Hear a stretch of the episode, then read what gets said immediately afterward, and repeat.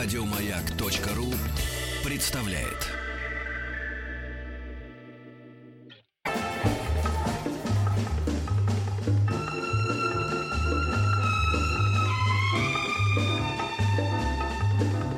Дышите глубже.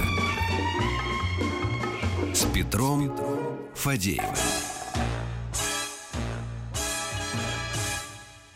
Эврика.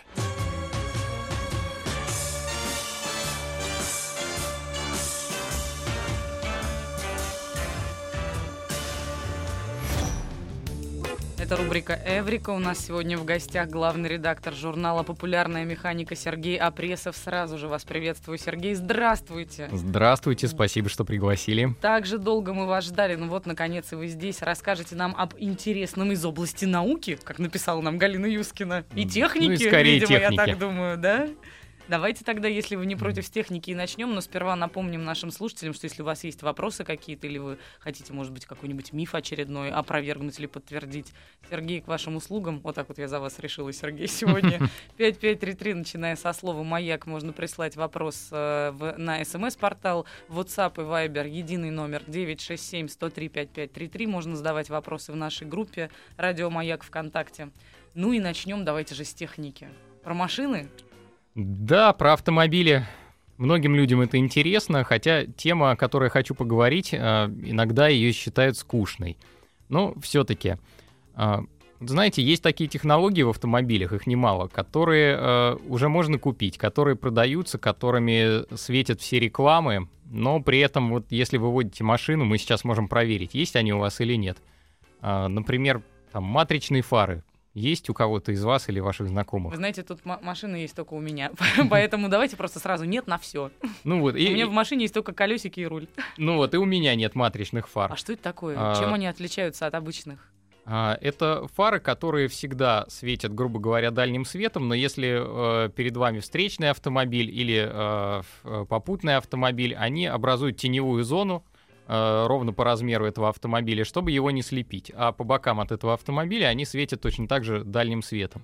А ты при этом видишь этот автомобиль все-таки? Или у тебя темное пятно просто на тебя надвигается? Ну, темное пятно на самом деле гораздо ярче видно, чем даже Ага. там, автомобиль с горящими фарами. Выглядит все это феерично, и, ну, действительно, это можно купить и уже давно. Крутая это есть на штука. многих автомобилях, но, тем не менее, на улицах мы практически не встречали такого. А знаете почему? У нас же нельзя по городу с дальним светом ездить.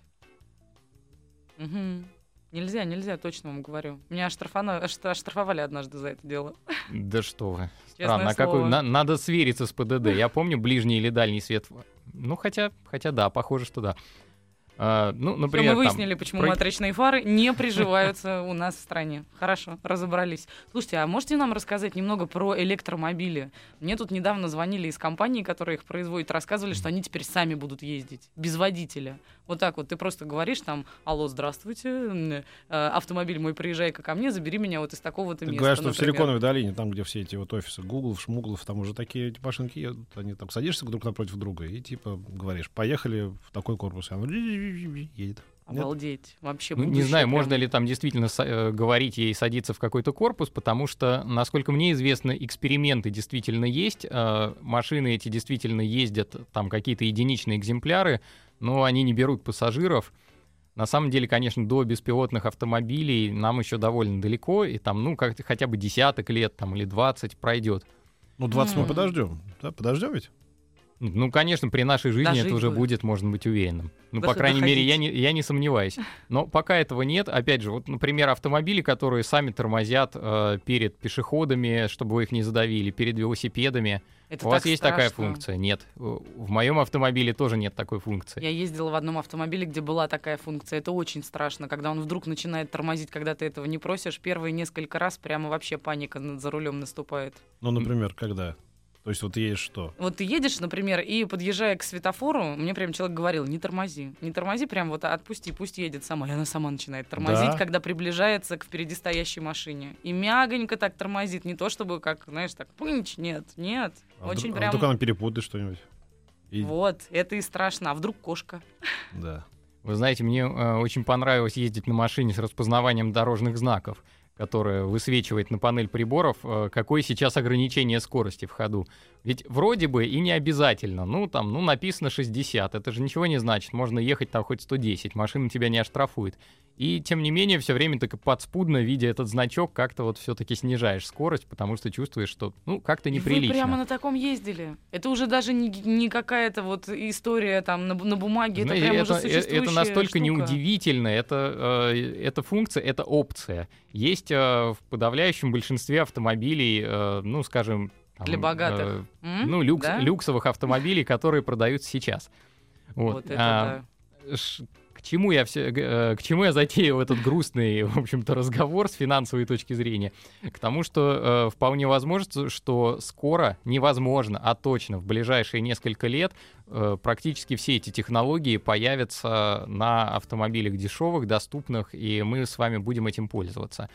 Почему? А, Опять же, вот стоит поговорить с обычным водителем об этом. Я много раз разговаривал. Они все говорят, да зачем это надо? Да я сам там, да я сам могу, да я сам торможу, да машина никогда не справится там лучше, чем хороший водитель. все это неправда. Вот по оценке некого а, немецкого федерального института ско- скоростных дорог, а, эти а, все нововведения современные, они способны снизить аварийность а, на 70%. На 70. Мгм. Вот это да. Так вот, э, что происходит? Каждый из этих водителей, который против, который говорит, что он сам может, каждый из них знает, что такое рейтинг безопасности Ев- Евро-НКАП.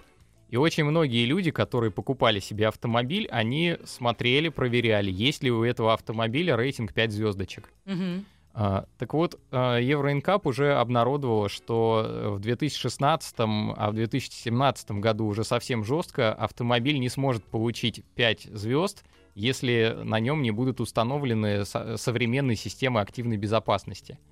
Это что такое? Активная вот, безопасность. все, о чем мы с вами говорили, автоматическое А. торможение или там э, те же матричные фары, мониторинг усталости водителя, э, система контроля мертвых зон, когда там лампочка мигает, если нельзя перестраиваться. Нет, подождите, давайте сейчас отмотаем немножечко и вот про систему контроля за водителем поговорим. Усталость водителя как определяет машина? Ну, она э, от- по-разному. Некоторые машины отслеживают поведение водителя на дороге, как-то он там, насколько плавно он вращает руль, насколько он э, строго держится в пределах полосы. Камера смотрит на разметку, и если он частенько начинает уже уезжать, э, ну или если он совершает неожиданно какие-то резкие движения, система делает вывод, что он начинает уставать. Или, например, есть камеры, которые следят, э, как часто он кивает, как часто он моргает, и тоже делают соответствующий вывод о том, что водитель устал.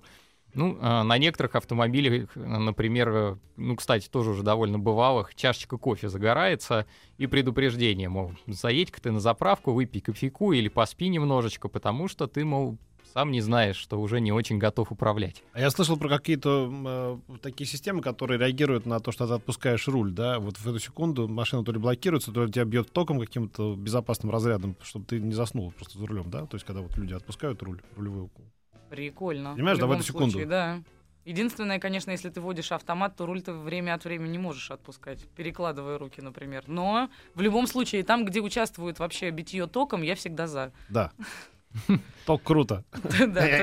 Я как раз, как раз я и ожидала, что когда камеры засекут, что водитель будет, например, часто моргать, что его будут будить. И автомобиль придумает, как разбудить его, не просто замигав чашечкой У кофе. нас реклама. Да? Да. Ну, ну, что же тогда, реклама? Эврика.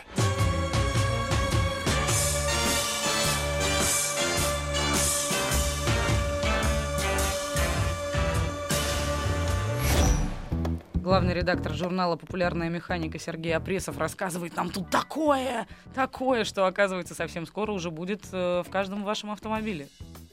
Да, действительно, повторюсь, что э, ни один автомобиль не сможет получить максимальный рейтинг безопасности и тем самым завоевать доверие покупателей, если он не, не будет оснащен, э, ну, хотя бы системой контроля там, за рядностью движения или э, системой мониторинга усталости водителя.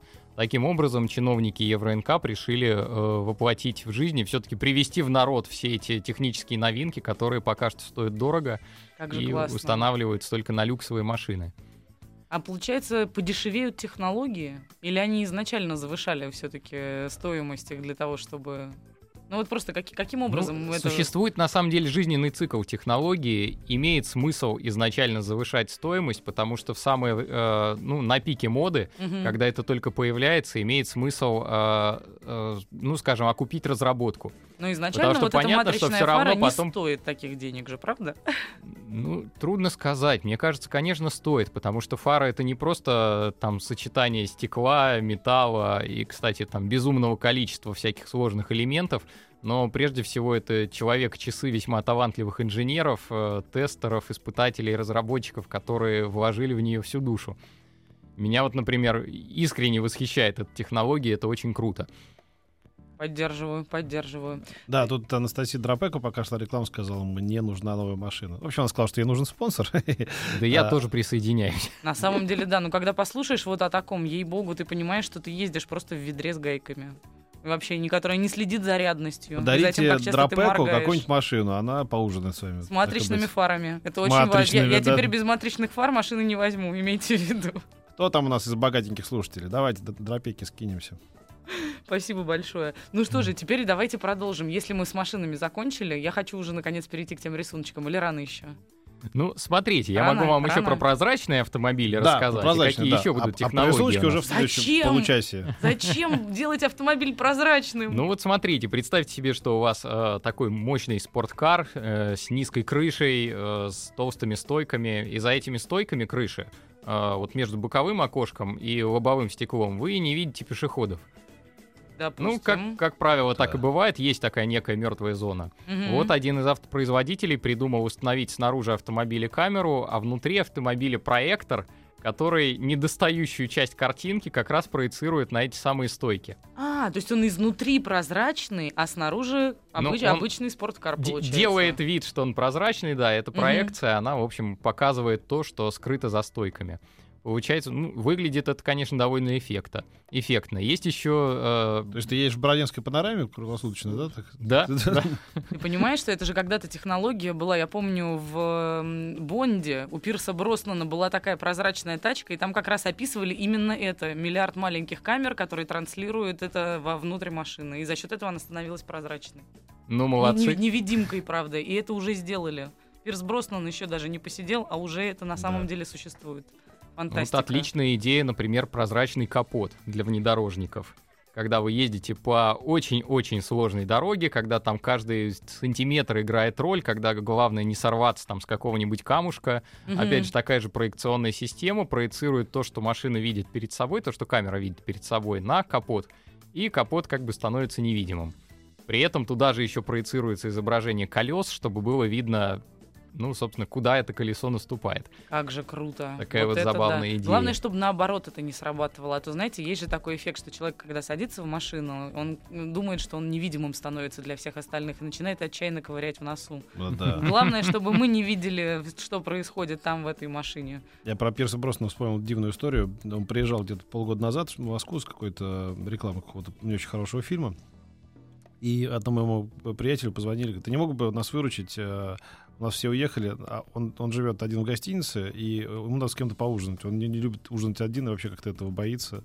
Вот я говорю, ты пойди... из- Уговорили. нет, нет, нет, нет, нет, но в итоге мой товарищ откосил, там нашли кого-то другого, но я ты должен был пойти и сказать, «А, смотри, Джеймс Бонд боится ужинать один, а, смотри, маленький мальчик, где, где ваша мама, где наш папа, Джеймс Бонд, смотри, какой страшный. Вот вы вообще люди. Живой Пирс Броснан вообще ждет вас на ужин, а вы еще смеете капризничать в этот момент. Не понимаю я Да. вас, честное слово. Ну что же, давайте про картиночки. Можем? Или рано Ну, еще? давайте, Не давайте. Нет, еще нет, про нет, машины. рано, еще рано. Давайте тогда Рано? лучше песню послушаем. Как ты думаешь, Ольга? Нет, Ольга не готова так быстро отвечать Мы разбудили. на вопросы. Да, да, да, спала, да. Кто, где? Где? Я за рулем? Мама, вы проехали на красный. Я а, за рулем. а ты видел хоть картиночки, о которых я говорю? Вот сейчас, пока будет песня, я тебе покажу. Эврика.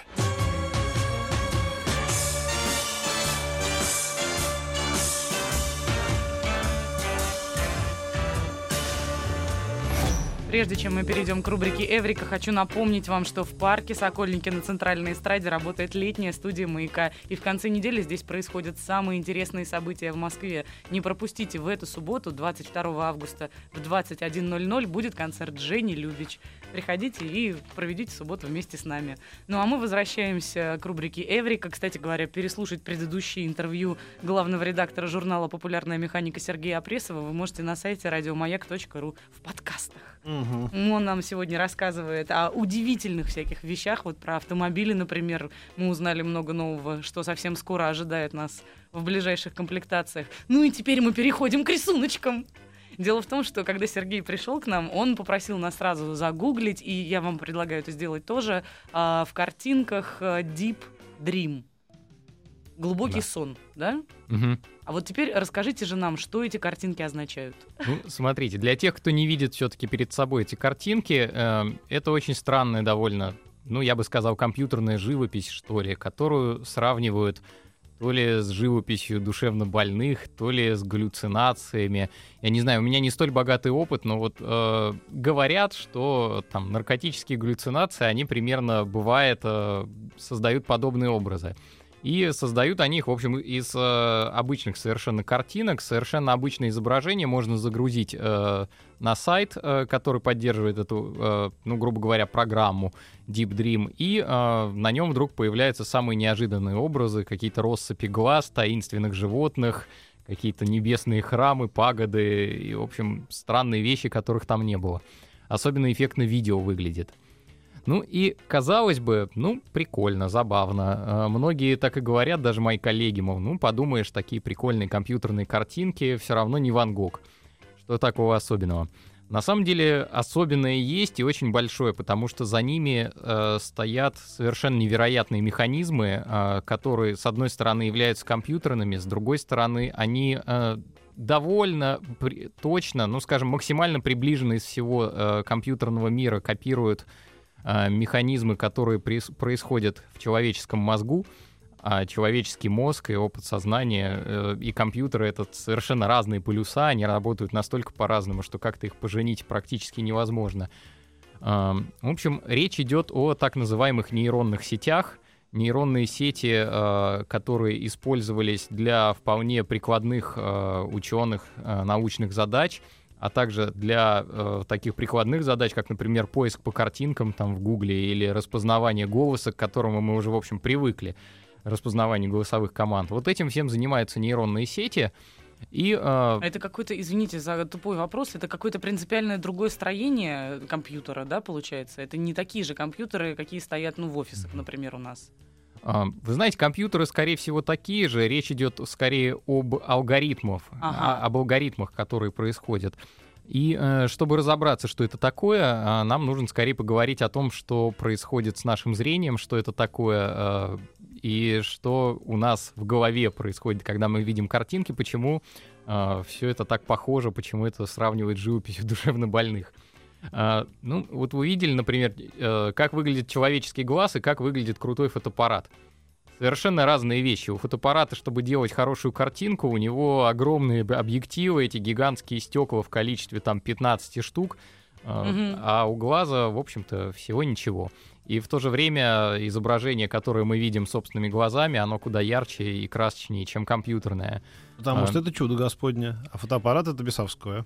Да-да-да, конечно. Все хоро- разложил я как раз моментально по двум полкам, какие у меня, Спасибо, какие у меня были. А скажите не так. Лю- любимый аргумент креационизмом, э, креационистов, что вот, а вы видели человеческий глаз, какое это невероятное чудо. В общем, вот Ну- если бы ну, кре- так. креационисты посмотрели, как это чудо видит на самом деле, то есть э, что проецируется на сетчатку, они были бы разочарованы, потому что это мутненькое, мерзенькое изображение э, с углом обзора градусов 15, с огроменным слепым пятном посередине, Ого. и перевернутая. Все остальное достраивает наш мозг. А, И вот представьте себе, какую он делает удивительную работу. Э, Фактически это такой могучий-могучий фотошоп. И ученые пытались отследить, как это происходит. Значит, э, часть изображения обрабатывается уже в зрительном нерве, Мгм. а потом вступают в силу некие э, зрительные центры, так называемые. Э, трудно сказать, что это прям участки мозга. Ну, на приборах видели, что светится то там, то там. Но это не какие-то конкретные там области. Мгм. Ну, в общем, просто как какие-то области, между которыми сигнал бегает туда-сюда. Ну, говорят, порядка 30 э, существует этих зрительных центров, и э, там порядка, ну, хотя нет, сейчас не буду говорить, сколько раз там сигнал путешествует, но важно, что вот на этих, э, в этих центрах э, обрабатываются образы. Есть высокоуровневые, есть низкоуровневые. Низкоуровневые — это там, где определяются просто простые формы. То есть вы видите, например, что-то круглое, там, центр понимает, это круг. А Мгм. высокоуровневые — это то, где, э, скажем, объекты уже обретают какие-то свои названия. Там это человек, это кружка, там это... э, поэтому... У меня два вопроса. Первый. Означает ли это, что, поскольку вы говорите м, о, эм, э, головном мозге, что когда мы маленькие или там грудные, то есть мы что-то видим, но мы не даем этому никакого... То есть эти, эти, эти центры не работают, поэтому мы видим что-то такое просто пятна, да, там вот или предмет, но мы не знаем, что это такое. Дверь это или человек, или так, вот когда ты в Ну, грудном возрасте. Трудно, конечно, груднички не рассказывают, но, скорее всего, все Хорошо, обстоит когда именно два, так. два или два, от двух до пяти лет. Ты А, тоже стараешься знаете, мы мира весьма учимся. условно, да? А, Важный как раз важнейший, э, важнейшая, важнейшая способность человеческого мозга — это способность учиться. И поэтому, а, например, как мы говорили про автомобили, ох, событие было распознавание человека, а стало распознавание велосипеда. Да казалось бы, какая разница? Препятствие, ну, значит, тормози. А вот компьютер не может понимать, там, что препятствие, а что не препятствие. А человек может, потому что он ан- анализирует очень много изображений, очень много образов, и постепенно учится э, сопоставлять их правильно. Хочу сказать, что вот бывают такие ситуации, наверное, когда вы смотрите в облака, и вдруг вам кажется, что там, например, э, э, ну, не знаю, вы там Овечка, увидели вертолет, да, да, или вертолет. овечку, или что-то. Ну, в общем, воз- возникают какие-то образы, вы видите то, чего на самом деле нет. Или вот. Зевес громовержец. Мгм. Запросто. В общем, это как раз э, вы можете в этот момент ощутить работу зрительных ч- центров, Мгм. когда высокоуровневые подбрасывают э, Да. образ в ваше подсознание А, или вот почему мы в сознание. детстве такие тупые, потому что вокруг нас только облака, да, как разного цвета, которые кто-то нас кормит, кто-то нас кричит, как бы, да, но мы не даем этому отчета, да, И все еще перевернутое должно быть, не забывай. Да, и у меня, и Мгм. черно-белый, как у собак, эм, или у кого там у них, у кошек. Я, э, вот второй Кошки вопрос, 12 цветов. который, который я хотел эм, э, вам задать. А значит ли, что вот эта вся многоуровневая мозговая активность, э, от центра нужен сигнал, чтобы туда-сюда он побегал, как вы сказали, на это же должно уйти время, хоть какие-то там миллисекунды. То есть значит, что мы сейчас все видим с задержкой. То есть я вот вас, вас вижу, а это на самом деле не вы, а вы там секунду назад, просто пока у меня там бегали эти... Ну, я пр- практически уверен, что все это правда, кроме слова секунда. То есть, Будет э, скорее всего, это намного, доля, да? намного, намного меньше. Меньше, да? Но все-таки Вот. какое-то время приходит. То есть я вас вижу уже, вы не тот, кто, кто- кого, кого я сейчас вижу, да? То есть вы уже в это время другой, да, человек? Ну На долю да, секунды. звезды мы видим вообще с задержкой в миллиарды лет, как известно. Так давайте Ну к да, нейронным давайте- сетям вернемся все-таки. Теперь мы разобрались. То есть, когда Да, ты, ты видишь Киркорова, да, и говоришь, вот смотри, Киркоров, а говорит, где? А его уже нету, да, потому что ты его видел, но Его не прошел. было даже в тот момент, Да. когда тебе казалось, что ты Да. его видишь. А его уже Его нету. уже не было. Да, да, абсолютно, да. Смотрите, осталось поднапрячься еще совсем немножко, прежде чем мы осознаем всю красоту. Значит, нейронные сети. Вот Мгм. компьютерную программу, как мы говорим, автомобиль, мы его учим, что вот есть колеса, там есть э, там, две ноги, например, там что-то сверху, две руки, значит, это человек. То есть мы его учим конкретным процедурам. Мгм. Нейронная сеть это гораздо проще. Там есть э, так называемая базовая единица, уж простите, называется перцептрон. Вот. В общем, этот перцептрон, у него есть входные сигналы и выходной сигнал. Когда уровень входного сигнала какое-то просто возбуждение э, превышает пороговый уровень, перцептрон срабатывает и э, передает этот сигнал дальше. А если этого порогового уровня не случилось, то эм, э, сигнал дальше не проходит. И это действительно просто, ну, просто сигнал. Это очень-очень маленькая какая-то частичка информации, элементарная. Но этих перцептронов очень много. И э, каждый из них подстраивает потихонечку свой уровень восприятия, и внутри них, внутри там миллионов этих перцептронов выстраивается э, система, некая формула восприятия, которую не знают уже ни разработчики, ни там создатели этой нейронной сети. Все, что там внутри происходит, это уже неведомый человек, он никогда не узнает. Мы идем к терминатору, Сергей, вы понимаете? Да, вот это, если Skynet будет, это будет нейронная сеть, это точно. Зачем мы это делаем? Мы же уже видели, чем это кончится. Ну, для распознавания голоса и поиск, поиска как, по картинкам, как минимум. То есть, понимаете, нейронные сети ей скармливают много-много вот мы картинок. продадим наш мир, Ей понимаете? Да, показывают картинки, картинки, картинки, и она сама учится распознавать на них образы. Мгм. Кстати, надо сказать, что специалисты, которые э, э, занимаются этим, говорят, что картинок-то в интернете не так-то и много. И если взять все картинки из интернета, то нейронная сеть ничему хорошему не обучится, потому что всех картинок там только селфи и котики. Мгм. Котики и селфи. 50% Поэтому, в общем, порно. будет у вас потом на 50% порно, на 50% котики. Вот. И поэтому нейронные сети учат по специальным библиотекам картинок, где более-менее пытаются вот весь спектр жизни на Земле показать этому самообучающему компьютеру. Частная школа компьютерная, да? Закрытая, к тому же. Для чего мы это делаем? Вот теперь ключевой момент. Я понимаю, что благодаря этой штуке мы можем нарисовать невероятные картинки. Это помогает распознавать голос и говорить там, не знаю, окей, Google, теперь расскажи Ну, мне, где более ближайший общо суши-бар. это можно назвать искусственным интеллектом. Если вы сейчас отвлечетесь от нашего разговора и просто припомните, искусственный интеллект, ведь это обычно то, чего все хотят. Все хотят, чтобы можно было позвонить роботу, спросить его о чем-нибудь абстрактном. Не знаю, а что, о чем он раньше никогда не слышал. Все хотят, чтобы робот за них водил машину и реагировал не только на разметку и велосипед определенной модели, а там на все, чтобы с ним не случилось. Пусть там летающая тарелка с неба упадет. Ну, в общем, искусственного интеллекта все хотят на самом деле. Все, я знаю нескольких человек, которые строили себе электронного собутыльника.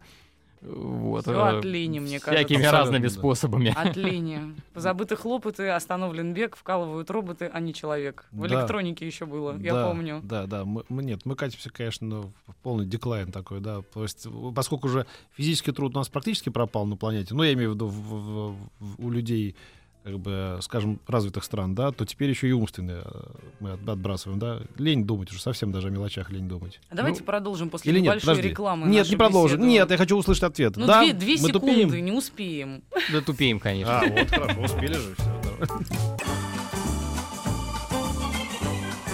Дышите глубже. 22 августа с 15 до 16 часов в летней студии «Радио Маяк» в Сокольниках пройдет очередная лекция проекта «Наука 2.0 Live». Профессор Василий Андреевич Ключарев расскажет о том, что стало известно о проблеме свободы воли и принятия решений из последних открытий в области нейробиологии и психологии. Для того, чтобы попасть на эту лекцию, все, что требуется, это прямо сейчас набрать номер 495-728-7171. 495-728-7171. Первый дозвонившийся получит приглашение на центральную эстраду в Сокольниках на два лица. Эврика.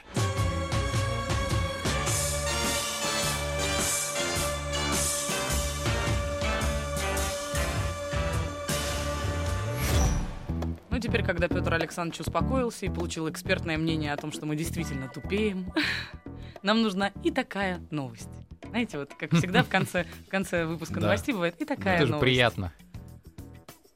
Расскажите нам о Ну, фехтовании. Ну, к- э, кстати, я вот хотел продвинуть еще такую идею. У меня прям вот э, наклевывается, можно сказать, когда я э, смотрю на эти картинки Google Deep Dream. Мгм. Мы часто очень спорим с рекламщиками, с маркетологами. Э, Они говорят, вот этот слоган, эта картинка, этот дизайн не работает на подсознательном уровне, там, он вызывает такие-то ассоциации. И это всегда какой-то такой разговор в пользу бедных, потому что ассоциации у всех разные.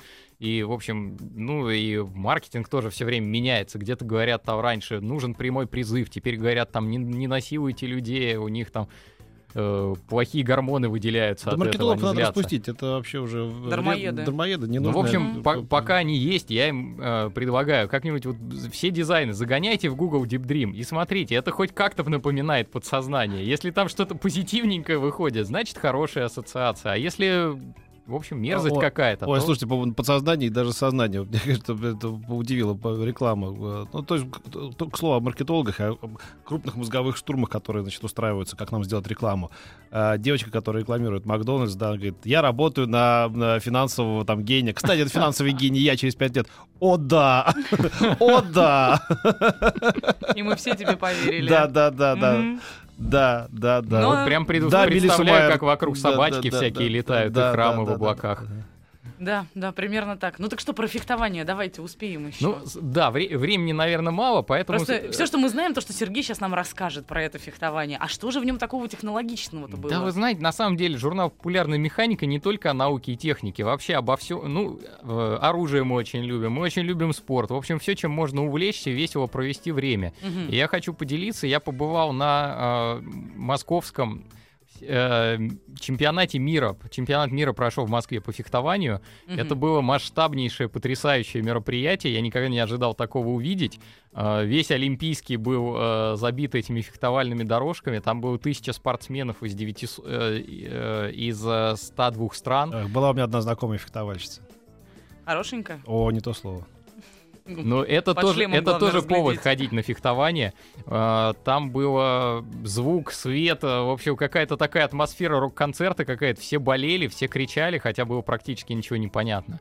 А, Еще причина смотреть на фехтование. Это технический вид спорта, там очень много интересных гаджетов, и э, спортсмены сами выглядят как инопланетяне, у них на голове лампочки загораются. Это правда. Но это очень стремительный вид спорта. Я вот Да, пыталась вот за, за ним следить, всё, да. И это прям вот надо на замедленной съемке смотреть. Еще один повод. Там судьи очень красиво говорят по-французски в каждом раунде. Очень красиво. Вот. И еще один повод, что э, Россия впереди планеты всей, есть за кого болеть. Э, наша фехтовальщица Софья Великая первая сабля планеты, если можно так сказать. В общем, э, это было очень интересно, и разбираться в правилах, разбираться в нюансах этого спорта было тоже очень интересно, потому что, во-первых, там очень интересные отсылы к истории, что такое сабля, что такое рапира, что такое шпага, хоть и выглядят они все как-то более-менее одинаково. Ну и... а, Полны Вам просто, впечатлений, знаете, Сергей. ваш, видим. ваш- Да, ваш- ваш- прям- ваш рассказ о фехтовании в конце нашего выпуска был настолько восхитительно неуместен, что это, что, что это, что это меня привело в какой-то восторг. Ну Я да, вспом- потому я- что мы я- не я- дошли до да, техники, Я, всё, я- в общем, я вспомнил, всё честно. я вспомнил Хохм про то, как в советские времена, значит, командировочного, э, за- загран командировочного опрашивают, значит, в бухгалтерии о его расходах. Говорят, Ну, там 2 доллара на такси, там, это, значит, 3 доллара кафе, 5 долларов гостиница, там ск- скупые советские чаи- эти самые суточные. Э, там 10 долларов синий махеровый шарфик. Бухгалтерша говорит, простите, какой серый махер? Знаете, я очень люблю синий цвет, мне очень нравятся махеры и шарфики из этого, вот этого материала, этого цвета, моя, моя слабость. Я купил, не выдержал. Ну, Вы сошли с ума, как мы будем оплачивать вам государственное учреждение ваши прихоти? Вычеркивает, ну ладно. Но второй раз он приезжает откуда-то там уже из Венгрии, откуда-то или там из Франции, то же самое. Значит, э, синий махеровый шарфик. Он говорит, вы, вы, вы в своем уме? Вообще перестанем вас запускать за границу. Ответственное мероприятие, вы превращаете все это в фарс. Ну, в общем, он третий раз приезжает откуда-то уже из целых США. Значит, она смотрит так, так придирчиво, злобно. Говорит, а где же синий махеровый шарфик? Он там, ну ты его фиг найдешь. Вот, так что это была такая Ну вы все правильно поняли, спасибо вам. Спасибо, Спасибо. вам. Главный редактор журнала «Популярная механика» Сергей Опресов рассказывал нам интереснейшие новости из области науки и техники.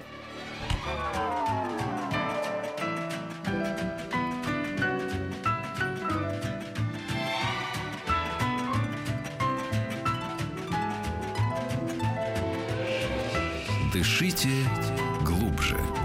С Петром Фадеевым. Еще больше подкастов на радиомаяк.ру.